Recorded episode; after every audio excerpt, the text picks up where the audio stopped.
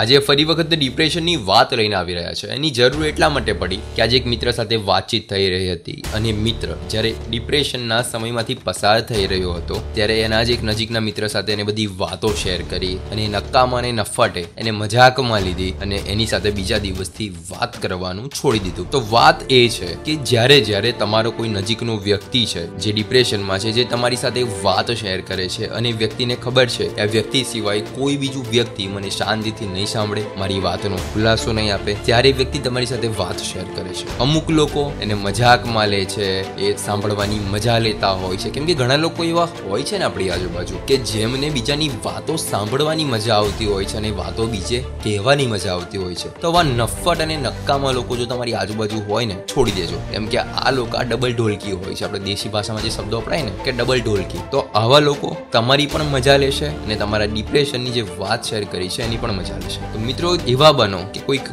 વ્યક્તિ તમારી સાથે વાત શેર કરે છે. તો એ પોતાના ખરાબ દિવસો તમને કહે છે અથવા તો એની ડિપ્રેશનની જે વાત કરી રહ્યો છો, એમાંથી છુટકારો મેળવવા માટેની જ્યારે વાત કરતો હોય છે, તો એને મજામાં ના લો. કેમ કે ઘણી વખત તમે જો એને શાંતિથી સાંભળશો ને, તો વ્યક્તિ કદાચ પોતાનું જીવન ગુમાવતો બચી જશે. કેમ કે જ્યારે જ્યારે માણસ વધુ પડતો ઇમોશનલ બને છે, ત્યારે એ ક્યાંક તો તૂટી જાય છે, ક્યાંક તો એ ખોટા રસ્તે ચડી જાય છે. તો એ વખતે એને સાચો રસ્તો બતાવો.